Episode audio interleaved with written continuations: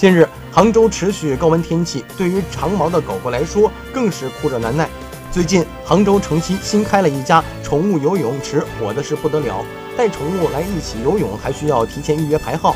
据泳池负责人蔡小姐介绍，自己酷爱宠物，养了一只萨摩耶和一只阿拉斯加，所以有了自己开宠物店的想法，想让狗狗有更多的释放天性的空间。